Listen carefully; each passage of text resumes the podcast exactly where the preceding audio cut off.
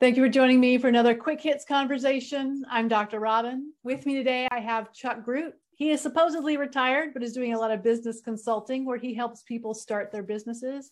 He is known as the success surgeon. I have Dr. Mohan Ananda, scientist, lawyer, serial entrepreneur, author. He's helping people succeed in business. And I have Sarah Oblick Spiker. She's a former international athlete, life coach, remote operations specialist, and transformational expert.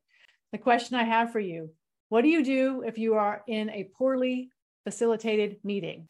Well, the first uh, glib answer is I usually fall asleep. Um, but it is a challenge, particularly in the last three years, because we're not able to do anything face to face during the pandemic. Mm. And we mm. ended up going to Zoom, and the world's shrunk so dramatically that we're staying with these Zoom meetings like we're having now, which is wonderful what happens when the person doesn't know how to run a meeting?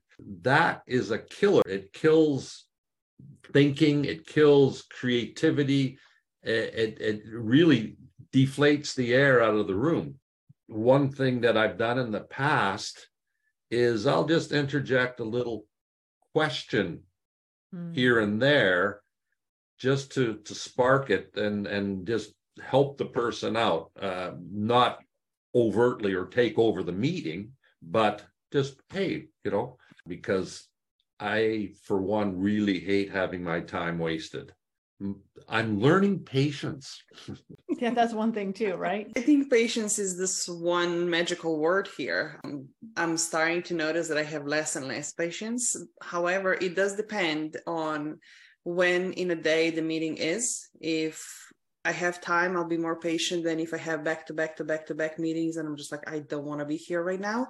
Also, what is the topic? Like, and how essential it is for me to be there because it has happened that I had to excuse myself and was like, this is a waste of my time.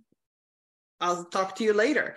Um, But I mm. do have to say that overall, I'm pretty lucky that I'm not obliged to be stuck in meetings that I don't agree to, mm-hmm. just because, you know, it's working for myself. If I don't want to have a meeting, I don't attend one. but I do remember even when I was still working in person and we'd have meetings or they would be scheduled for last minute, five minutes before five o'clock. And I'm like, really? And by the time it was over, it's like, this was an email, not a meeting. Yeah, I, I have been to some of those type of uh, poorly facilitated meetings, but generally what I do, I come up with, if, they, if it is poorly kind of set out, I tried to come up with a, a clear agenda in my mind and tell mm-hmm. them, look, these are the things we should discuss now. These are the action items to be made. These are how we should proceed so that you actually come up with a, a goal for the meeting uh, to present to the team. And I'm not saying that it'll always be successful, but it at least gives a, a, a some positive uh, output or outcome, you need to take the lead because when it is not well facilitated, that means somebody else has done the job. Generally, all the meetings I participated, we have a, a specific goal, meaning there are certain accomplishment, tasks to be completed, or uh, report to be finished, or uh, results to be identified. The, certain goals are there. But if it is not there, it's just a casual gathering. I, I say I have other things to do and walk away. But you say, okay, these are three or four things need to be done, and let us discuss on it and come up with a specific action. I think it depends some on what your role in the meeting is or what your role on the team is. I know for me, um, I was recently brought in to a board of directors to kind of help them move things forward. And I sat there for a little while and then I started saying things like, I feel like we're talking in circles. I'm sorry, I don't understand the purpose of this conversation. And I was able to do that because I had a certain amount of power in the room. I did recently have to actually say in the meeting, I understand your position for this topic, for this conversation. This is over. We're moving on in the agenda, but I have the power to be able to do that. I think that that's a privilege to be able to say, this meeting is not moving forward. We're moving it forward and we're moving on. I don't know that not everybody has the ability to be, to be that aggressive. Is that the right word?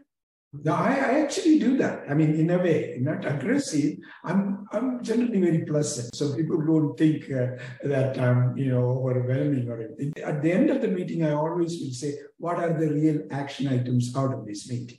So that mm-hmm. we have certain things to follow up. So I mean, it, it, it, I don't come across aggressive, but I do come across very methodical. So, Robin, uh, to your comment that you've said it was a privilege, I would almost submit to you and the group here that it is a responsibility because a meeting connotates that we're together to create something or move something forward. Mm. And if we're not moving forward, then we're moving backwards because you're wasting everyone's time. So it's your responsibility to move the group forward. And Mohan does a beautiful job of that by setting a guidelines and saying, okay, these are certain things we need to accomplish. Let's sit down and accomplish what we can. Somebody in the group told me that they appreciated the fact that I was willing to bring up the elephant in the room, that I was the yeah. one that was willing to step up and say, this is silly. Why are we doing this? Where mo- most people are I, too polite I think if there is a kind of chaotic meeting going on, it would be a, an ideal thing to bring an expert. Instead of you taking the lead, a third party could come on and say that, look, this is how it should be done. And one good thing about when you get to start getting old, you will have all kind of experiences. Isn't that the truth?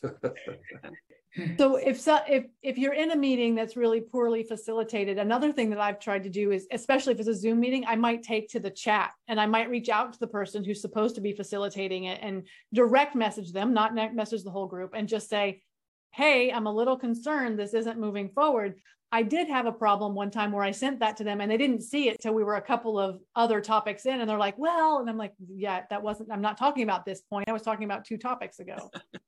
I guess that's a beautiful part about a technology though, right? You're able to have that and exchange conversation behind the scenes because when you're sitting in a room with other people next to you, you can have those extra conversations. Does it take, do you think, a certain kind of personality to be able to step in and say, we're not making progress? I think somebody who is uh, you know, a little bit authoritative and take the lead, it's, it's, it's, it's extremely important because the, otherwise it's a total you know, chaos or things are not moving anywhere. So what is the risk of doing that? What is the risk of being the person that goes, raises your hand and says, we are not, this is not working? Well, there is no risk. It's depending upon, you know, of course, you're a much junior guy, then there may be some problem. But if you're kind of an equal thing, I think it shows, I mean, it has to be done uh, diplomatically. That's why I said it's not an aggressive part. It's more like, a, I mean, you know, I understand the goal of this meeting, but let us define and make it, uh, you know, identify. I was uh, in an organization not too long ago, and, and the challenge that we ran across was that many of the people had risen to their point of the Peter principle. Mm. They got past the point of where their expertise was, and it was based on, you know, seniority or whatever else. So, what we try to do is find a way to either educate that person on how to run a meeting or run their department and help them through mentoring. And in, in a couple cases, it was a matter of, okay, we're going to keep that person there, but provide another person to take the mentorship role further as a co lead, right? Mm-hmm. So you could still do that. So it's not embarrassing that you don't lose face. Leadership, which Mohan was saying, comes from any part of the company any part of the organization. The door person could be a leader.